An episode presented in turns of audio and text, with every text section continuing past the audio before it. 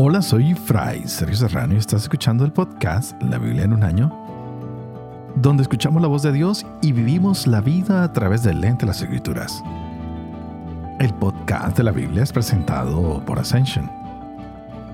Usando la cronología de la Biblia de Great Adventure, leeremos desde Génesis hasta Apocalipsis, descubriendo cómo se desarrolla la historia de la salvación y cómo encajamos en esa historia hoy. ¡Wow! ¡Qué historia la que hemos venido leyendo! Llegamos al día 257, el último de este tiempo de, de, el exilio, un periodo el más largo de todos que hemos tenido. Ya mañana iremos del día 258 al 266 y estaremos en el cumplimiento mesiánico y tendremos como un descanso del Antiguo Testamento y leeremos todo el Evangelio de Mateo de una manera uh, sustancial, muy interesante, muy bella. Y quisiera empezar el día de hoy con un texto que me gustó mucho del libro de las lamentaciones, capítulo 3, versos 21 ah, al 24. Vamos a ver si nos inspira esto para terminar el, el exilio con broche de oro. Dice, pero algo traigo a la memoria, algo que me hace esperar. Que el amor de Yahvé no ha acabado, que no se ha agotado su ternura. Mañana, mañana se renuevan. Grande es tu fidelidad. Mi porción es Yahvé. Me digo, por eso en Él esperaré. Qué hermoso, qué hermoso que vemos que es bueno esperar en Yahvé, que con Él todo lo podemos encontrar. Que a veces tenemos que hacer un poquito de silencio para esperar en Yahvé y para soportar el yugo que traen los problemas diarios, pero sabemos que Él no nos va a abandonar. Grandes desafíos para nuestra vida diaria nos ha traído este tiempo del exilio, sobre todo este libro de Jeremías y cerrando con broche de oro con el libro de Lamentaciones que lo terminamos el día de ayer. Y quedan las enseñanzas de que el juicio de Dios siempre es una manera de tener esperanza para el futuro, porque esperamos un mañana mejor. Por eso ayer esos capítulos 4 y 5 cerraron con una descripción de lo que sucedió en Jerusalén, que antes era muy bueno y después llegó el asedio de Babilonia y ya los que reían ahora lloran y mendigan. Los que solían comer manjares ahora les toca ir incluso a los basureros a buscar qué hay que comer.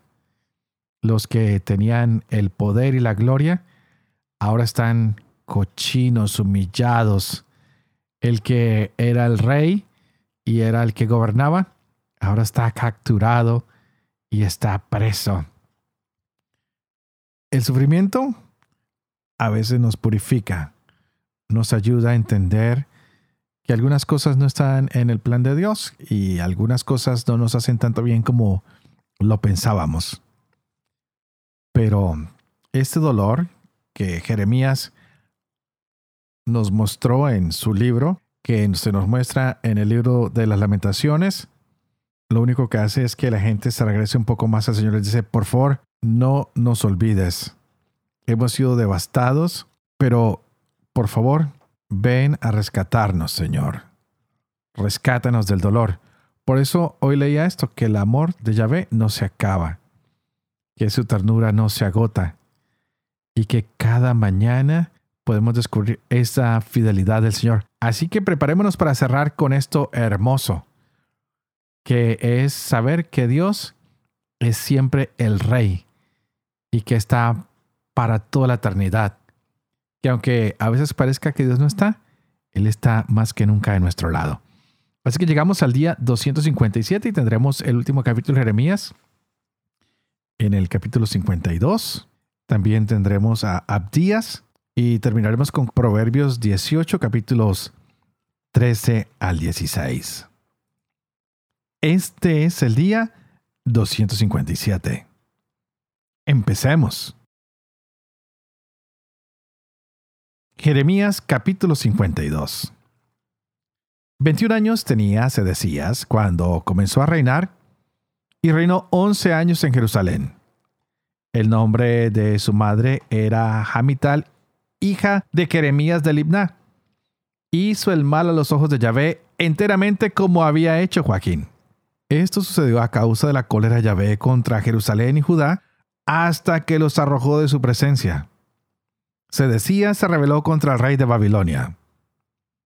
En el año noveno de su reinado, en el mes décimo, el diez del mes, vino Nabucodonosor, rey de Babilonia, con todo su ejército contra Jerusalén. Acampó contra ella y la cercaron con una empalizada. La ciudad estuvo sitiada hasta el año 11 del rey Sedecías. El mes cuarto, el 9 del mes, cuando arreció el hambre en la ciudad y no había pan para la gente del pueblo, se abrió una brecha en la ciudad y al verlo el rey y todos los guerreros huyeron de la ciudad saliendo de noche por el camino de la puerta que está entre los dos muros que dan al jardín del rey, mientras los caldeos estaban alrededor de la ciudad y se fueron por el camino del Arabá. Las tropas caldeas persiguieron al rey Sedecías y le dieron alcance en los llanos de Jericó. Entonces todo el ejército se dispersó de su lado. Capturaron al rey y lo subieron a Riblá en la tierra de Hamad, donde el rey de Babilonia, que lo sometió a juicio. Los hijos de Sedecías fueron degollados a su vista, y lo mismo a todos los jefes de Judá degolló en Riblá. A Sedecías le sacó los ojos, lo encadenó con cadenas de bronce, y el rey de Babilonia lo llevó a Babilonia, donde lo tuvo en prisión hasta el día de su muerte. En el mes quinto, el 10 del mes, en el año 19 de Nabucodonosor, rey de Babilonia, Nabuzardán, jefe de la guardia, uno de los que servían ante el rey de Babilonia, vino a Jerusalén. Incendió el templo de Yahvé y el palacio del rey y todas las casas de Jerusalén.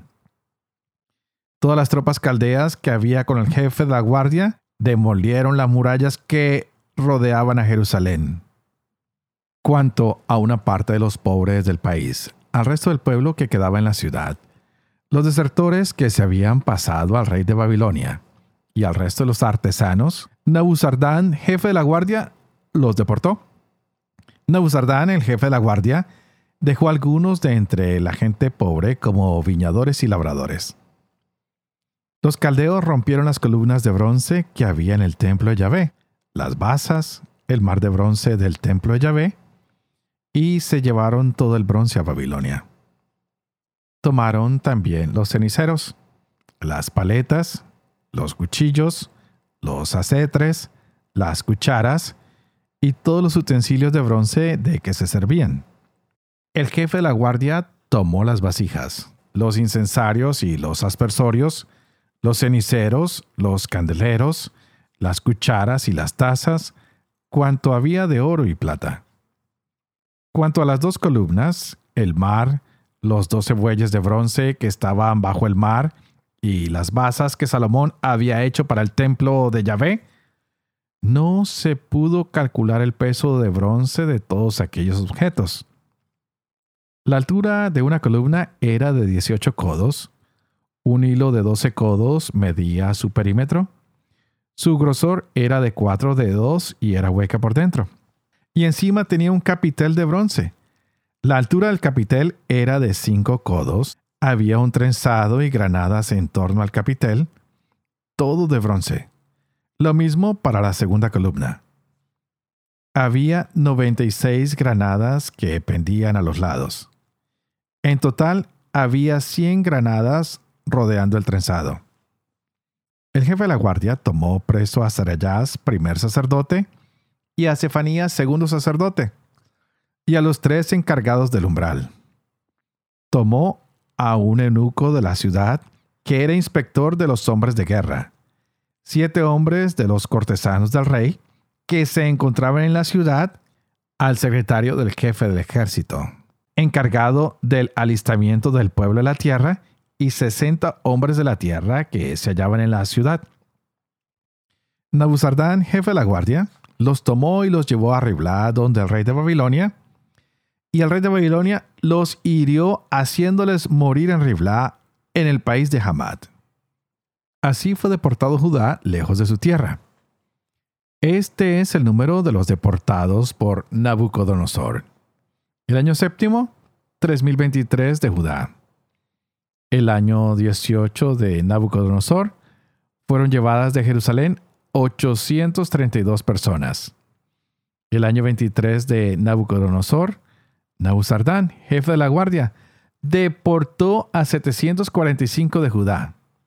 En total, 4.600 personas. En el año 36 de la deportación de Jeconías, rey de Judá, en el mes 12, el 25 del mes, Evil Merodac, rey de Babilonia, hizo gracia en el año en que comenzó a reinar a Joaquín, rey de Judá, y lo sacó de la cárcel. Le habló con benevolencia y le dio un asiento superior al asiento de los reyes que estaban con él en Babilonia. Jeconías se quitó sus vestidos de prisión y comió siempre en la mesa del rey todos los días de su vida. Le fue dado constantemente su sustento de parte del rey de Babilonia día tras día, hasta el día de su muerte, todos los días de su vida. Abdías Visión de Abdías. Esto dice el Señor Yahvé a Edón. Hemos oído un mensaje de parte de Yahvé. Un embajador ha sido enviado a las naciones. Arriba, desencadenemos la guerra contra él. Mira, te he hecho el más insignificante de los pueblos, el más despreciable. La soberbia de tu corazón te ha engañado. A ti que habitas en las grietas de la roca, que pones tu morada en las alturas, y dices para ti, ¿quién me hará caer por tierra? Aunque te remontes como el águila y anides entre las estrellas, de allí te abatiré yo, oráculo de Yahvé. Si llegaran a tu casa salteadores o ladrones nocturnos, ¿no te robarían con mesura? Si vinieran a ti vendimiadores, ¿no te dejarían la rebusca? Como ha sido arrasado, como ha sido registrado Esaú y saqueado sus tesoros. Te han reducido a tus confines todos tus aliados. Te han traicionado tus amigos. Los que compartían tu pan te han tendido una trampa. Ha perdido el juicio. Pero aquel día, oráculo Yahvé, exterminaré los sabios de Edom y la sensatez de la montaña de Esaú.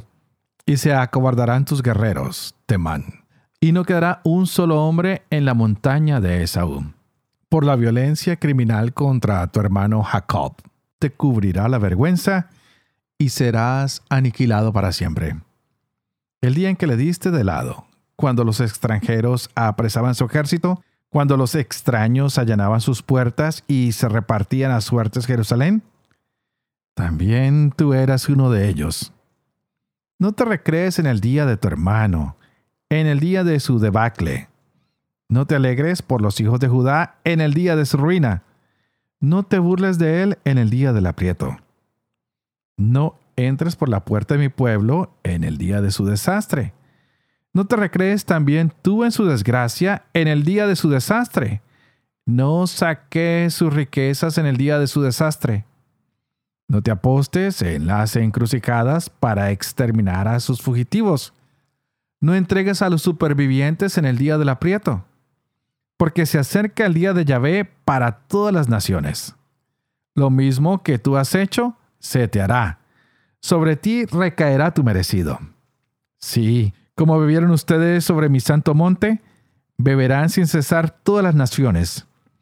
Beberán relamiéndose y desaparecerán sin dejar huella.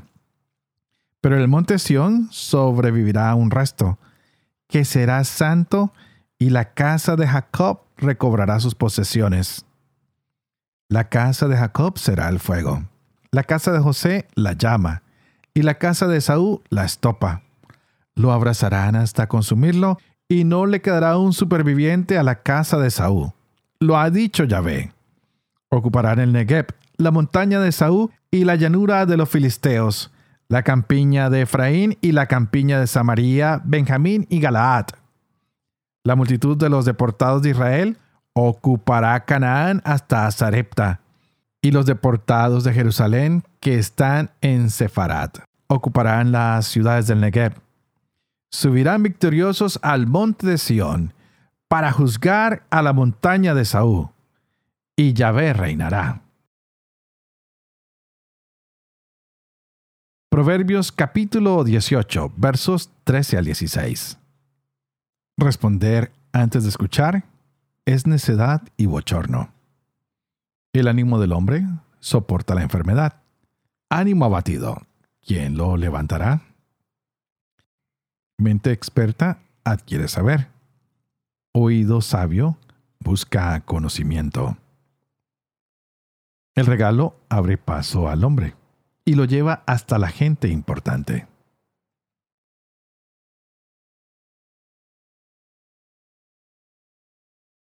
Padre de amor y misericordia, tú que haces elocuente la lengua de los niños, educa también la mía e infunde en mis labios la gracia de tu bendición. Padre, Hijo y Espíritu Santo. Y a ti te invito para que juntos le pidamos hoy al Señor que abra nuestra mente y nuestro corazón para que podamos gozarnos de esta hermosa palabra que se nos ha regalado el día de hoy. Wow, tuvimos un libro cortico, un solo día y ¡pum! se acabó. Es la destrucción de Edom. Se le anuncia que va a ser humillada, se le acusa, se le habla de cuál fue su crimen y le llega la catástrofe. ¿Y todo esto para qué? Para que se restaure Israel, para que vuelva a donde tenía que estar. Qué bonito ver cómo hombres y mujeres a veces transitan con las cabezas bajas como si estuvieran agobiados. Y pensamos que no hay nada que los ayude, que los pueda llenar de esperanza. Parece que todo lo tuvieran terminado, que no hay nada que hacer por ellos. Pero viene Dios y cambia todo. Y hace que volvamos a tener dignidad. Nos levanta y nos lleva hacia Él. Y a todos los que eran incrédulos y pesimistas los deja con la boca abierta al darnos cuenta que Dios y en Dios todo y absolutamente todo, absolutamente todo, y lo repito, todo puede ser restaurado. Pero para esto hemos visto a través de esta lectura de estos días del exilio que tenemos que dejar atrás el orgullo. Tenemos que decirle al Señor, Señor, solos no podemos, tú eres nuestro Salvador, tú puedes levantarnos si estamos caídos espiritualmente, económicamente, físicamente, materialmente, tú puedes elevarnos. Así que ojalá que tú y yo hoy le rogáramos al Señor que en este tiempo, si hemos estado exiliados, si hemos estado mal, que sea el Señor quien nos levante, que podamos sacar provecho de cada una de estas lecturas, que continuemos recorriendo nuestra vida con la gran noticia de que Dios quiere salvarnos, que es nuestra esperanza, que siempre tenemos esa compañía grata de tener a Dios en cada uno de los pasos que damos en nuestra vida, a veces unos muy acertados, a veces otros vacilantes, pero con Dios siempre hay victoria si nos dejamos llevar por su santísima voluntad. Qué hermoso este tiempo que hemos recorrido juntos. Tantos profetas, tantas ah, historias que hemos escuchado y llegamos para saber que Jesús va a venir a nuestras vidas para darle cumplimiento a esta construcción de la Nueva Jerusalén en nuestras vidas. Que el Señor Dios Todopoderoso nos siga acompañando a través de estos días que nos hacen falta ya mañana empezaremos el libro de Mateo y descubriremos a un Jesús que nos llena de alegría, que nos llega de esperanza y en quien encontramos victoria.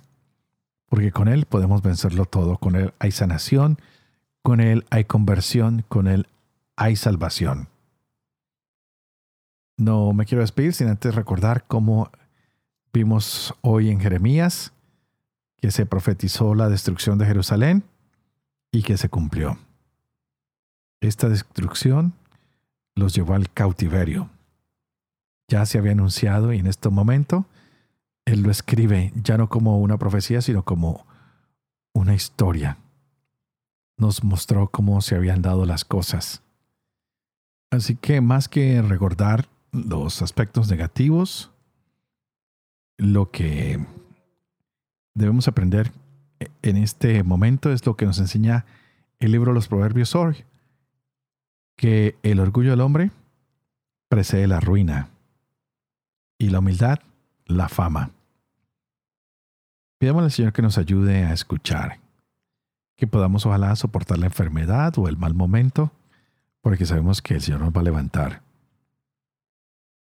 Y que, como siempre, ustedes oren por mí como yo oro por ustedes, para que el Señor nos siga bendiciendo, nos siga acompañando, para que podamos descubrir nuestra historia en esta historia de salvación y sepamos que Dios también viene a levantarnos, a sanarnos y a llevarnos a esa nueva y eterna Jerusalén. Por favor, no se olviden de orar por mí para que pueda seguir llevando adelante este proyecto de la Biblia en un año. Para que yo pueda vivir con fe lo que leo y lo que comparto con ustedes. Yo oro por esa misma intención hacia ustedes. Pero oren por favor para que yo pueda enseñar la verdad y sobre todo para que pueda cumplir lo que he enseñado. Y que la bendición de Dios Todopoderoso, que es Padre, Hijo y Espíritu Santo, descienda sobre cada uno de ustedes y los acompañe siempre. Que Dios los bendiga.